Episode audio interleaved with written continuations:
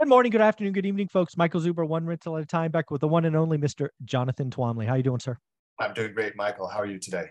Oh, I'm doing wonderful. I just got to ask, what's going on in the multifamily space? I spend a lot of time in residential, and it is clearly a housing depression.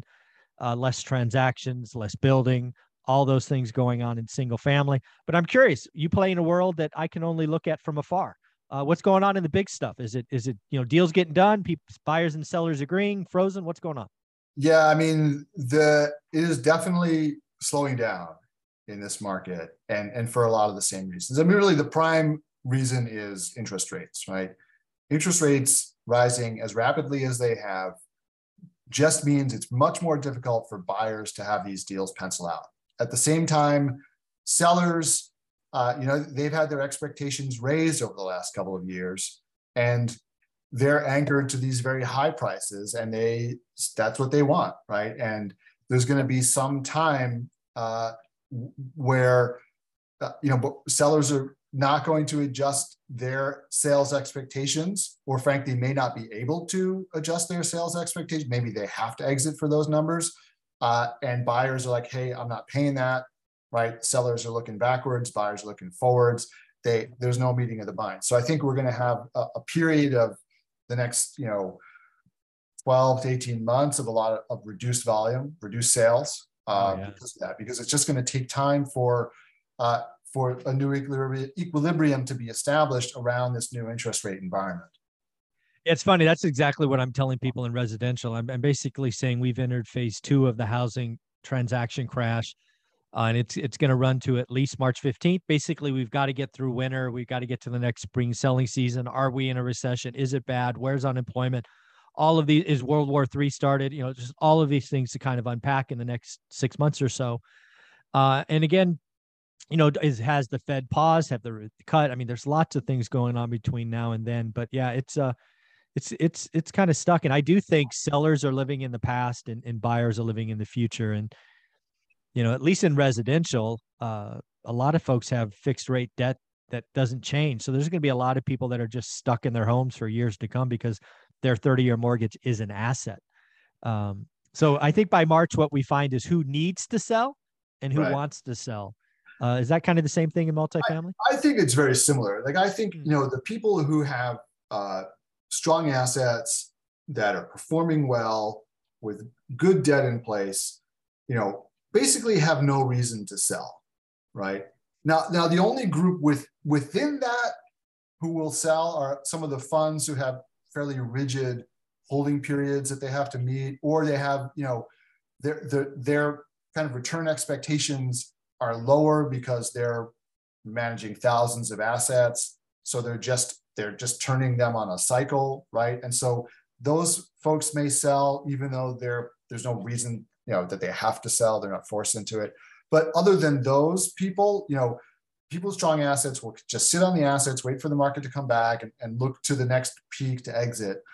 The people who are going to sell are the people who have to sell right, right. for the most part. And those people as we talked about in the last you know session are the people who have to refinance uh, either because uh, you know the real painful ones will be the people who have to refinance short-term bridge debt right at a, in a very different interest rate environment, or people who just, you know, they didn't execute their, their value add well, they underwrote wrong in the first place, they didn't get the kind of rent bumps that they expected, uh, and now they're going to have to refinance, and interest rates are much higher, and frankly, they're not going to get the proceeds that they need to refinance, so they're going to be forced to sell.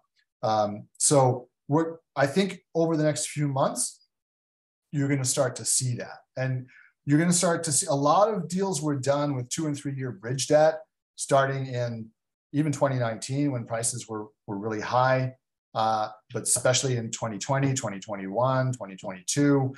So I think a lot of the, as those, uh, you know, bridge debt, uh, as they mature and people are forced to refinance, you know, it could be an interesting environment for sure. Uh, and I don't, and I, I think the big wild card now is how those alternative lenders, the bridge lenders, are going to react to this environment. Are are they in a position to extend and pretend? Uh, you know, or or maybe maybe not even pretend, maybe they just decide like, hey, yeah. we know that we're not going to be able. We're just going to tur- turn these loans over uh, because we're going to roll them because we know that our, we can't get out and we need to wait for the market to come back up again for the traditional lenders to be able to step in and lend on these things, right? So, uh, you know, that was their expectation. Their expectation was pe- people stabilize these assets, permanent l- lender comes in, we get our money back, we go lend some more at high interest rates.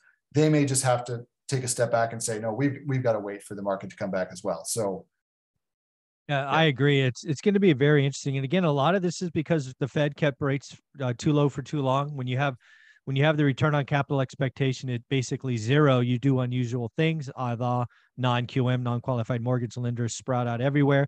They see the ability to get seven, eight percent loans, interest only on a you know historically secure asset, multifamily. That oh by the way, rents are going up. It's just kind of all good. And then you get reversion to the mean, as we talked about in episode one. And you're right. I think I think the answer is going to come down: Do they extend it, pretend, or delay, or roll, or do they did they chop them up, a la what happened last time, and they have to foreclose because you know nobody owns enough of it, and and everybody wants their money. So, yeah, it, it, it pain's out there. Uh, some of it, it, you know, it's just when does this stuff reset and do are, are there forced sellers it's going to be interesting to watch yeah and then, and then you know the the other thing is you're going to have to look at foreclosures, right? Because if if there start being if if, if there are enough foreclosures out there that uh, the the banks get spooked and they're going to pull back, right? They're going to be demanding a lot. You know, they're going to offer less proceeds.